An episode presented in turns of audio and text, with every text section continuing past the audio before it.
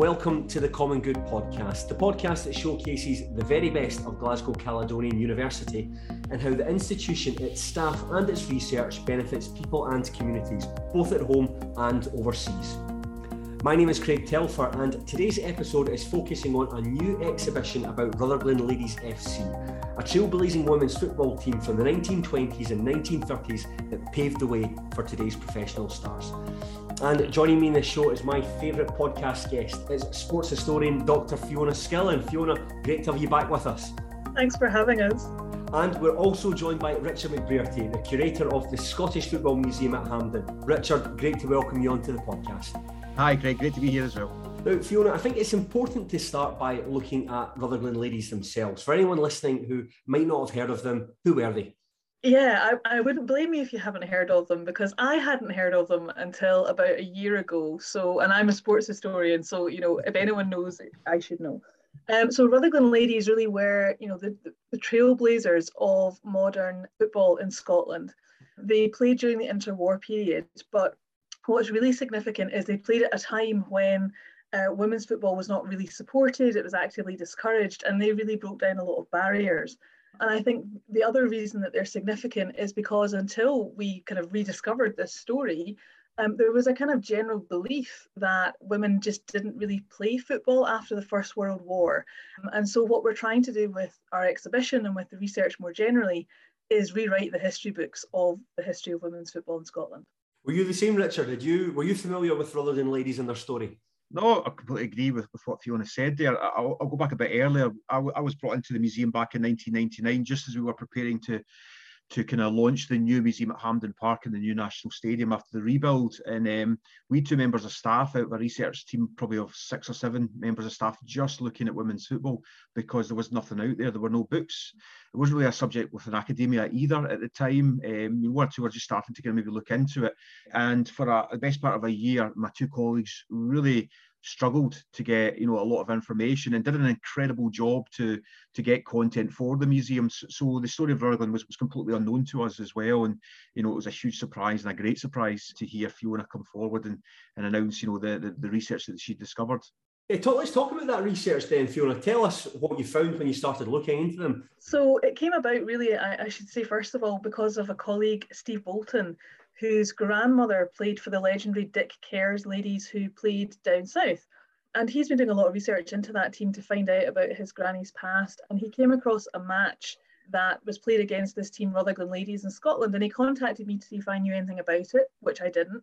So we both went off on our merry way and did a bit of research and discovered this absolutely fascinating story that really was only known to those who either had some family connection, sometimes not even, um, as we'll talk about shortly, but also within the local community. So the granddaughter of the manager, A.H. Kelly, so Dorothy Honors, she had kept that story alive, that flame burning within the local community. But other than that, the story was not really well known. And what we uncovered very quickly from looking at predominantly digitized newspapers from the interwar period was that this team was really quite phenomenal. They were playing regularly, they were playing across Scotland, they were playing a variety of teams. So sometimes women's teams, although often there weren't many that they could play against often men's teams, sometimes men's teams that were sort of handicapped in some way. So we've got great pictures of the men's teams with their hands tied behind their backs or blindfolded or sometimes dressed up. So there's a great one of Charlie Chaplin uh, in goals and uh, playing against the team.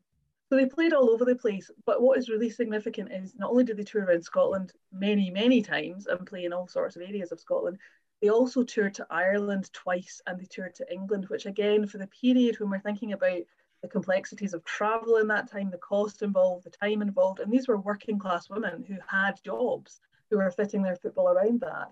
That really was something quite phenomenal. And, and one of the main reasons that we felt this story really has to be celebrated and has to be, you know, better known.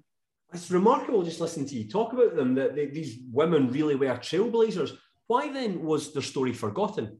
So I think it's to do with the culture of the time. So in 1921, there was a ban introduced in England by the FA, which effectively made it very difficult for women's football to continue. So to give a little bit of context, during the First World War, women's football really kind of took off in a massive way that it had never done before. And there were lots and lots of teams popping up all over the country, including in Scotland. We had quite a thriving women's football network at that time. Fast forward to the end of the war, and the FA are starting to get a bit concerned about the numbers of women playing, but they're not stopping now. The war has stopped, and they're no longer in their factory jobs and so forth.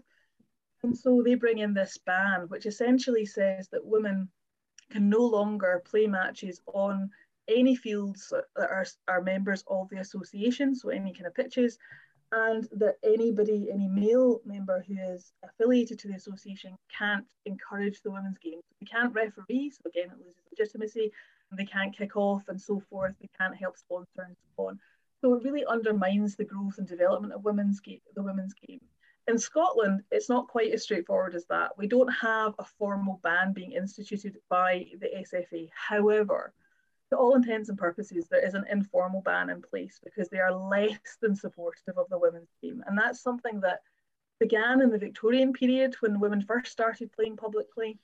Um, it kind of went into abeyance during the First World War, and then it comes back with a vengeance after, after the First World War ends. And so the women's game really is undermined. And any time that an organisation comes to the SFA and says, we're thinking of holding a women's match, even though they're playing for charity, the SFA always say, no, we don't condone this, you can't do this. And so it really does undermine where they can play, who can come and see them, the legitimacy of their participation. And so that's hugely problematic for the growth and development of the game. So for this women's team, this little women's team from this small part of Glasgow, to have kind of sprung up and had the sustained success that they did is really quite remarkable.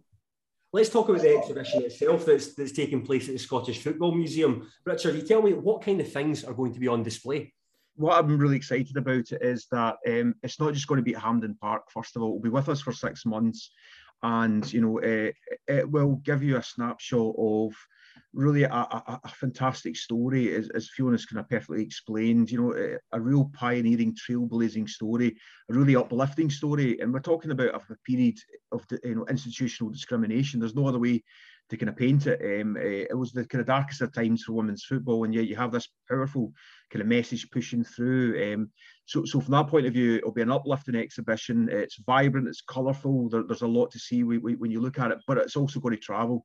And it's a wee job that myself and Fiona are going to have in the next couple of weeks as, as we start to then look at other venues, you know, to to ensure that as wide an audience as possible can go and see it because it's absolutely inspirational as a story. So we know about Rutherglen Ladies' success and what about their, their decline and fall? What happened to the team? So essentially, when we get into the 1930s, the team is getting older. So I, I should say, when, when the team first emerges in 1921, J.H. Kelly, the manager, he's quite the entrepreneur. He goes around and he hoovers up the best players from the, the First World War teams, the factory teams that are in existence. So we have people like Chrissy Stevenson, Maggie Grozier, who've played in other places, you know, May Watson. They're playing for other teams like Cowdenbeath and so forth. And they they then become part of Rutherglen. And he, um, I don't quite know how he manages it because some of them are like sort of 12, 13. They must make promises to their parents. We know certainly when they come to play for the team, they come and stay in his family home and his, his tenement flat and they stay overnight before the matches and they're very well looked after. So they become part of that kind of Rutherglen family. So what happens is the team is very, very young in 21. And as we go through into the 30s, they're maturing. And obviously, they then start to get boyfriends and get married off and start their families. And so by the time we get to 31, 32, we're now looking at new players coming into the team and they're really not quite as good. Mm-hmm. He's not handpicked them in the same way from other teams. They're not kind of proven their, their skills. And so the team kind of goes into decline. And at the same time, we're seeing Edinburgh, they're on the rise. And so that team kind of overtakes and they become the kind of dominant team in the late 30s. But the kind of the, the team limps on through the 30s. And really the Second World War breaking out is kind of the death knell for the Rutherglen ladies, unfortunately. It sounds like the sort of team that might uh, do well if it was revived, for instance. I know that particularly in the, the men's game, for instance, to borrow an example from that third Lanark, for instance, the team that, that, that disappeared, there might be the opportunity to revive them. Richard, do you think there might be the opportunity to do something like that with Rutherglen ladies? It's such an inspirational story that you know I think will actually resonate beyond even Rutherglen itself. Um, any kind of any girl wants to take a look at playing football. You know, Fiona had mentioned earlier on you know this this thought that, that football women's football is maybe only 20 30 years old you know actually football in scotland is, is approaching 400 years old you know it was playing in carstairs back in 1628 so from the point of view of the the importance of the message of Rutherglen Ladies Football Club and, and, and, and fighting against discrimination, being one of the best teams in Scotland, in fact, the best team in Scotland during the 1920s, and taking on the best in England during that period and going to Ireland when everything was stacked against them. It's like a, far wider message, but uh, there is a Rutherglen team already in existence, and, and they will be, I think, really amazed by their predecessors. And I think you know you might start to see the the you know as good a team as they are already. You might start to see some of the performances even elevating to, to new levels with them as well because the it's just an inspirational story all round. Excellent. Hope to see them competing in the SWPL at some point soon. Then, now, Fiona, earlier on, you described this research as rewriting the history books on women's football. I mean, that's quite a bold statement. Do you really believe this is really rewriting history books? Yeah, I, I do. I mean, I, as I say, as I said at the start, you know, I, I felt when we began this research that this was an interesting story that that would be exciting to explore, and then subsequently having conversations with Richard and his colleagues at the museum and realizing that actually it wasn't just me that didn't know about this. There were lots of people, experts, who didn't know about this. It really is very much a case of we are rewriting the history books with this story and with the stories of the teams that they were playing as well. So it is a wonderful opportunity, I think, to to not only publicize these women and the team themselves, but just to kind of reflect, you know, particularly at the moment, it's the 100th anniversary of that FA ban that I mentioned on Sunday. And so this is a really good time where people are going to stop and think about that ban and the consequences of that ban. So it seems like a ripe opportunity to actually stop in Scotland and say, well, what do we actually know about our history of the women's game? And what else do we still need to do? Yeah, that's what I was going to ask. You. What more research does need to be done? If you know, I suppose I'm guessing that, that quite a lot. Then, if, we we've just discovered this inspirational team that, that have been forgotten for decades, then we do still have a bit of work to be done to, to fill in those gaps. Yeah, I think there's you know there's a significant amount we still don't know or we still don't understand. We have fragments of um, the picture, but we don't have you know the full puzzle is not in place. Um, so I think in, in two respects, I think you know, from a national point of view, there's lots of things we still need to find out about. And I'm working on a kind of wider project at the moment looking at the, the growth and development of women's football from kind of 1880 up to 1939, of which obviously the Rutherglen story is part. I know there are other colleagues working on the later period as well. So, for example, Karen Grunwell at Stirling is working on the post Second World War period to explore that and find out how we came about to sort of lift the ban and recognise women's football in Scotland. I think on a kind of personal level, on a family level, there's also a need to do it as well because what's come out of the Rutherglen research is that many of these women who played, their families had no clue that they played football. And so that's actually been a really wonderful aspect of it is making connections with those families, being able to show them, you know, newspaper clippings about their granny or their auntie or whoever, and kind of giving them a bit of, of them back that they really didn't know about. And that really has been um, inspirational of course, because the team was captained by Sadie Smith, and she is the grandmother of singer-songwriter Eddie Reader. That must have been brilliant to involve uh, someone with the profile of Eddie Reader involved with this project. Yeah, that's been really exciting actually, being able to, to sort of piece that story together. And you know, Eddie said herself that she didn't she didn't really know a great deal about it. She she's up heard rumours in the family, and she said that her uncle had said at one point when he was a little boy, he was playing football and somebody hung over a wall and said, Oh, you're good, but you're not as good as your mum. And, and that comment made just didn't really make any sense because it wasn't something that Sadie ever talked about.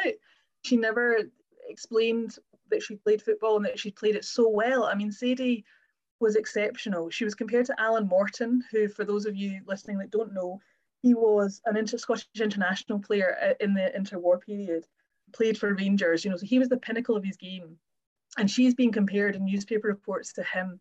So she's like the equivalent of Henrik Larsson, if you like, you know, in this period. You know, she's really, really skilled.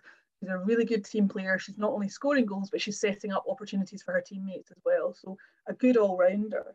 And again, you know, that's just something that has been overlooked. So it was wonderful to meet Eddie and show those clippings and explain some of the story that we've been able to piece together, but also to hear her side of it and hear a bit more about what Sadie was really like, what her personality was like, and her family and just to hear the reactions when she then went back and was able to tell her family that story. So that that's been really wonderful. And the same with you know some of the other players are being able to make contact with their families as well and just the kind of the, the joy at finding these stories my perception of women's football is it has come such a long way. I mean, even over the last five years, like the, the growth of the game's been huge. It's, there's a lot more mainstream coverage. The national team are now playing at Hampden. Richard, you mentioned that you've been working since the stadium was redeveloped in 1999 for the, the Scottish Football Museum. How do you think the game has developed over that period? I, I, think in terms of the, the kind of development of women's football over the last kind of even 20, 30 years, it's incredible just the, the transformation. I think you said there, Craig, over the last five years, you know, it seems to have, have come to a new a new level. Uh, I joined the museum, I joined Scottish football really uh, through the museum in 1999.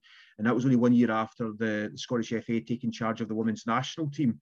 Uh, the Scottish women's football um, had really heroically taken on that challenge, a very difficult challenge to, to, to, manage the national team and the fundraising that's required to put you know an international team out onto the pitch. But the, the Scottish FA taking kind of ownership over the women's national team, uh, you started to really see then the, the transformation over a period of time, and we're now really seeing the the, the kind of great results over the last kind of five years or so. Um, so so that it's incredible in my time at Hampden Park just how the, the women's football and girls football has really started to flourish. Uh, I still think there's a way to go with it. I think you know we're not at the ceiling just yet. We, we want to push on certainly, but but certainly it, it's a great time to be celebrating women's football. And, and this exhibition really tells everybody actually that there's there's pioneers, there's giants, you know, that we're standing on the shoulders on when it comes to it comes to the women's game. You know, but there were pioneers who were largely forgotten, and thanks to Steve and Fiona, we're now really starting to understand their story as well. Let's talk a little bit about your role with the museum. Um, what's it you actually do there? What's, what's, a, what's a day and, and what's a day in the life of Richard McBrearty like, for, for want of a better question? It, it, can be it can be quite different. Uh, to be honest, I have curatorial responsibilities, so looking after the obviously the museum, the collections. You know, that's a big aspect to my job. The exhibitions working. This is one of the best ones I've been working on for a good while, to be fair. But you know, working on exhibitions as well. We're looking next year to huge milestones. Scottish football, first international, world's first international, is 150 years old. Uh, in November 2022, the Scottish FA then turned 150 years old a few months later. 600 years of Scottish football in 2024 officially, the first Act of Parliament uh, in 1424, um, which recognised football but tried to ban it. So there's all these huge things coming up. Um, so that's going to be quite exciting working with the Scottish FA and other partners to, to make sure we get the funding in place to, to properly mark these, these huge occasions. Another part of my job is uh, we've got a national reminiscence programme, Football Memories, supporting mm. people living with dementia, but also people maybe living in social isolation. So that, that's a big aspect of my job now. And, and you can really see the difference that can happen when it comes to just the, the kind of impact that, that, that his heritage and historic collections can have. You know, an, an old image of a football player or of a football stadium from 50 years ago to someone living with dementia who can tell you how they got to the meeting that day. And you see that image of that player, and it's a memory trigger. It just sparks a memory, and it's incredible. You bring them back into the room. So that's actually changed that quite a lot the way we think culturally now as a museum. We can see the impact that football has in helping people, and quite often football gets a bad you know, I, I, get a bad brief at times with, with various things, but there's a lot of really positive messages that come out of football, and certainly the Football Memories programme from the museum's perspective is a, a huge aspect of what we do now. Sound like you really enjoy your job. Oh, absolutely, yeah. It's um, sometimes you have to pinch yourself. Don't be wrong, you've got audits of the museum collections, which are like anything else, can be quite boring and things like that. But you do have an opportunity every so often, really, to kind of, um, and sometimes as well, it's the heritage, you know, round about us. You know, what for me, the the Scottish Cup's 150 uh, the tournament in 2023. The trophy itself is the oldest existing trophy worldwide for association football. You know, walk past it every day. It leaves the museum once every year for cup final day. It's still handed over to the winning team. And we then have to wait outside the winning dressing room uh, for about 25 minutes to then get it back. And a replica then leaves. But we do that because it's the oldest in world football. And but sometimes you need someone from outside Scotland to come into the museum and tap you in the shoulder and just remind you actually you've got an incredible story to tell. And what's exciting for me with this exhibition and the work that Fiona and Steve have been doing is we're properly now going to represent the whole of Scottish football because that story deserves to be in the museum. We simply didn't know about it before we've inherited the, the collections of the Scottish Football Association. We have all that knowledge from the archives and the minutes that, that we have about the knowledge of Scottish football, but they discriminated sadly against women's football. We therefore had very little to, to no information on women's football historically. So that's why this work is vital, not just in producing the exhibition, but creating that knowledge that we need in the museum to properly do justice to Scottish football as a whole. And a similar question to yourself, Fiona. This must have been a lot of fun to work on, to find this unheralded story that, that kind of almost falls into your lap and get the chance to explore something that you, you didn't know anything about before. Yeah, it definitely is. It's a kind of um, it's it's a bit like Richard described a pinch me moment. You know, you kind of you go through your research career hoping that you're going to find something that is, you know, totally unique that nobody else has found before. And, and I certainly feel a little bit like that with this story that, you know, so few people knew about it before. And Steve and I have been able to take that story even further. And now to have been given this wonderful platform through our work with the museum to celebrate that story and to take it further out into Scotland when it when the exhibition tours is just such a wonderful opportunity. And it's exactly why I do what I do because I'm passionate about celebrating these forgotten stories and shining a light on these women's stories so that people know about them, understand them, and can celebrate them appropriately. So this is just fantastic. So the exhibition launched on Friday, the third of December. If anyone wants to get along, how do they how do they get involved with it? You can book online if you go onto the website for the museum. Um, you can book your tickets there because there are sort of COVID rules in place, so you need to book a ticket before you go. And then after six months, so around about May time, it will start to tour around Scotland, and we'll probably, I would imagine, have a list of venues maybe on the, the museum website so you can see where you can catch it locally. But hopefully, it will be coming to somewhere near you if you can't make it to the museum. Excellent. You should definitely make it along the uh, museum itself, even without this exhibition. The museum itself very, very worthwhile to go to if you've got an interest in Scottish football. But I thoroughly, thoroughly enjoyed the discussion there. I'm looking forward to go down and seeing the exhibition myself. But Fiona, it was brilliant to have you in the show, and I look forward to catching up with you again at some point soon. Thanks very much. And Richard, brilliant to talk to you. Thank you very much for your time today. Fantastic. Thanks, Craig. I'd also like to thank everyone for tuning into this episode, and I hope to see you again next time when we'll be having a chat with another member of the wonderful GCU community. In the meantime, please subscribe to this podcast to get every episode sent straight to your listening device. You'll find us on Apple Podcasts, Spotify, and all reputable retailers. Also, give us a decent review if you have the time. Until the next time, I've been Craig Telfer, and this has been the Common Good Podcast.